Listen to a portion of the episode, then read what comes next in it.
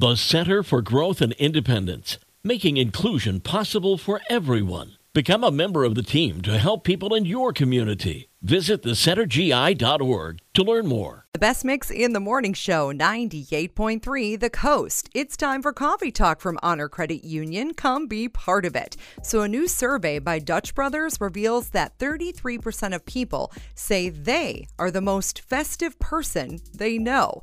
Now, I wouldn't say I'm the most festive person that I know because I do have a lot of other people in my life that go a little more bonkers when it comes to the holidays, even though I really do love Christmas. But 54% of people wish the holiday season would last longer than it does. I would completely agree with that. I feel like it's too short. That's why I decorate on November 1st, if you remember me talking about that.